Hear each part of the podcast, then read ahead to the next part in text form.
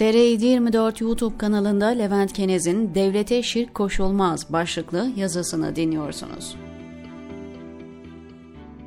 Şeyh Said isminin bir bulvara verildiği ile ilgili tartışmalar devam ediyor. Kayyım Belediyesi bizden önce verilmiş, halk da böyle biliyor. Ne var bunda şeklinde savunma yapmıştı. Halbuki o ismi verenler hala yargılanıyor. Yani biz yaparsak helal, başkası yaparsa ona haram zihniyeti tam gaz. Hal böyle olunca icraatı yapan iktidar olmasına rağmen tartışma yoğun bir şekilde muhalefet partilerinde devam ediyor. Konuyla ilgili Fatih Altaylı, Hitler'in bile ismini bir caddeye vermenin mantığı olabilir ama Şeyh Said ismi verilemez mealinde bir şeyler söyledi sadece Altaylı'nın kişisel görüşü olsa belki çok ciddiye alınmazdı ama egemen bir zihniyeti temsil ettiği için konuşulması gerekiyor. Savaş suçlusu Almanya'yı felakete sürüklemiş falan filan bir sürü şey ama hain değil. Seçimle gelmiş ve Almanya'ya ihanet etmiş birisi değil dedi Altaylı. Seçimle gelmiş kısmındaki sübliminal yalamaya bugün girmeyeceğim. İngilizlerle işbirliği yaptığı için haindir iddiasıyla da ilgili değil anlatacaklarım. İki ana mesele var.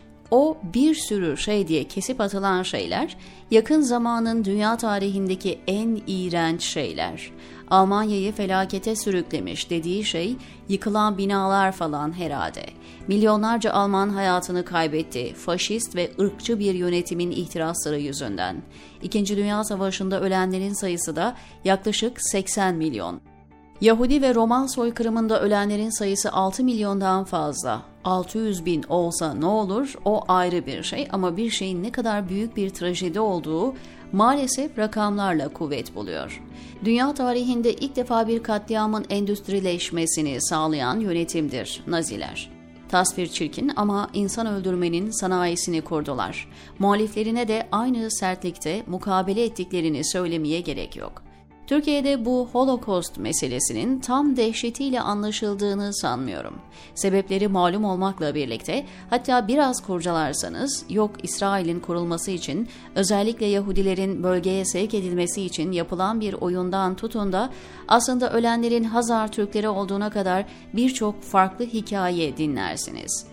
Her yaştan milyonlarca insanın sadece milletinden dolayı Avrupa'nın her yerinden işgal edilen bölgelerdeki kamplara getirilip buralarda katledilmelerinin nasıl bir vahşet olduğunu tartışmak bile ayıp. Hemen güncele bağlayarak ama İsrail'de denecek bir mesele değil. Bunu yapan bir lider ama Almanya'ya ihanet etmemiş işte. Yani bu zihniyete göre bir lider ülkesi için insanlığa karşı her türlü zalimliği yapsa da son kertede mazur görülebilir.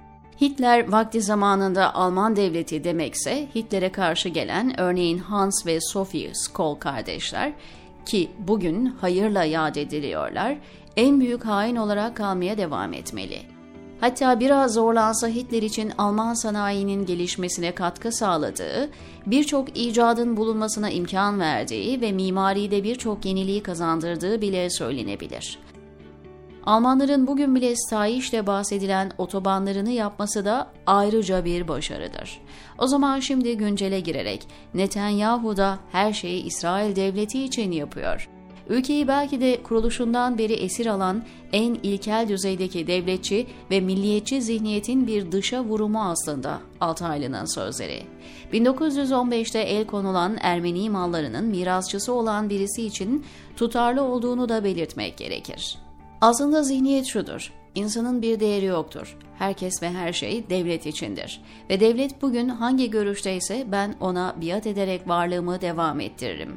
Kaybedenlerden olmam.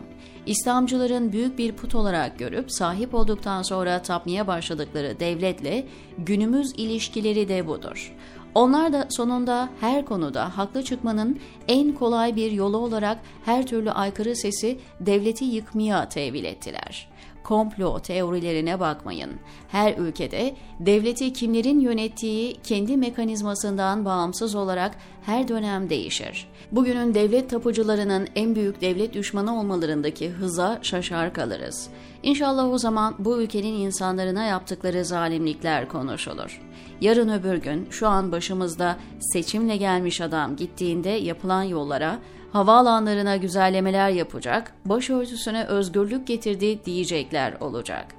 O yolların 3 liralık maliyetinin 10 liraya nasıl çıkarılıp nasıl soyulduğunu, kendisinin nasıl fakirleştiğini, kimlerin servet biriktirdiğini yine es geçerek camilerin ne kadar boşaldığı ve dinin ne kadar itibar kaybettiğini söylemeye de yüzleri olmayacak. Evet her şeydi ama hain değildi güzellemeleriyle diyor Levent Keniz TR724'deki köşesinde.